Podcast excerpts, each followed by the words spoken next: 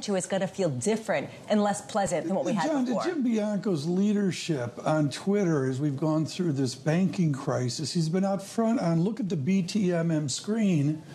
There's lots of 5% issues out there, but if you get wages to come in, PPI to come in, disinflation, dare I say, what's the trajectory down from 5%, if at all? That's a huge mystery right now. At what cost?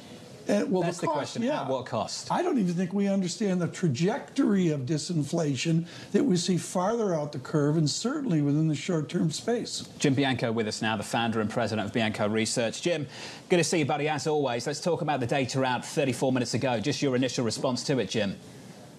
Yeah, that in the CPI yesterday, inflation has peaked, inflation is coming down, but that's not really the story. The story is where are we going in the long run? Is CPI going to go all the way back to 2%? Is PPI going to support that we're going back to a long run rate of 2%? That's the real question. I'm in the camp. We're going to probably come up a little bit short of the 2% target. We've got a big base effect coming because May and June were big inflation numbers of last year. We dropped those off with lower numbers this year.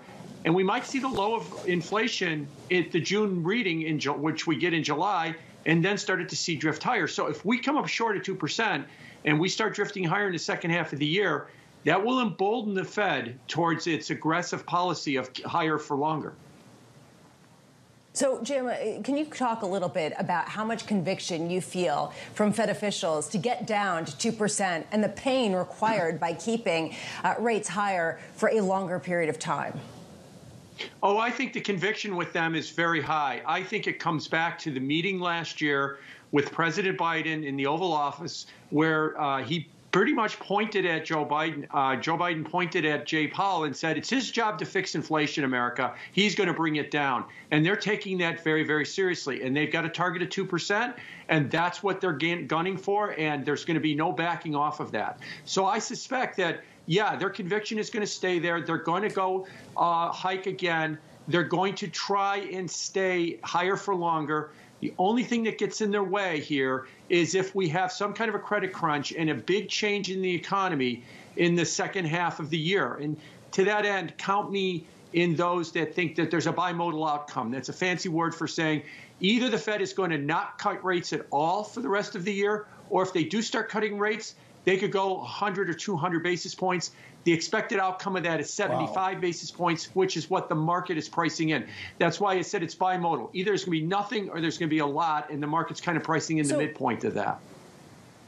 Jim, it sounds like you agree with the IMF that we're heading back to uh, an inflation type of uh, environment that we had before the pandemic, and that monetary policy could go back to those ultra low rates once this blip is over. Is that right? Sort of. I mean, monetary policy, like I said, if it cut, if you cut it one or two hundred basis points, you're still at three percent. So we're not going back to zero anytime soon. And I don't think the inflation rate uh, let's say on the long run rate gets to 2%. It might get to 2% or lower if you have a recession, but then it rebounds with the recession as well. So, yeah, the Fed will respond to that, but the response will not look like a pre pandemic response of we're going to go back to zero, hold there for many years, and then go engage in money printing again. That era is over because we've got some inflation, and I think persistent inflation above 2%, and that'll limit the Fed as to what they can do. But they can still cut mm. if, if we see a slowdown. Jim, I want to go to your work through the pandemic. You've been hugely influential, particularly out on Twitter.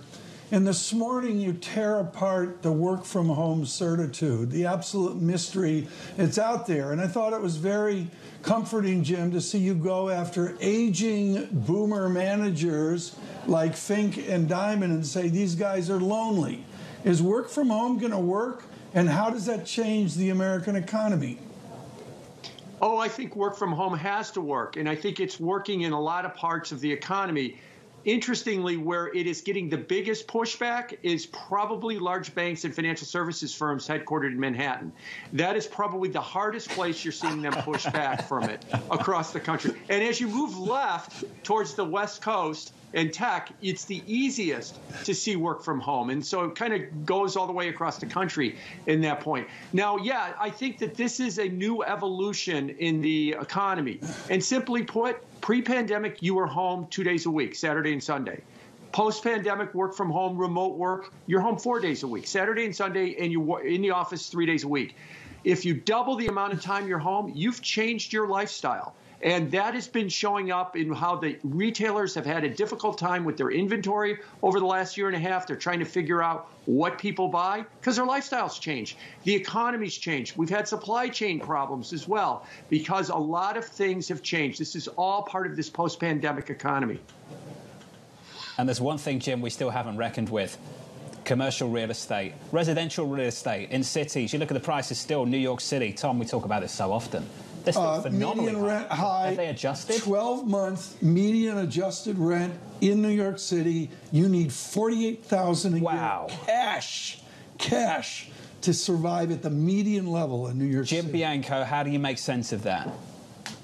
Well, I think it's one is a lifestyle. They're both lifestyle changes as well because to the extent that there is work from home, or let's call remote work. I don't want to say that everybody's uh, zero five at home five days a week.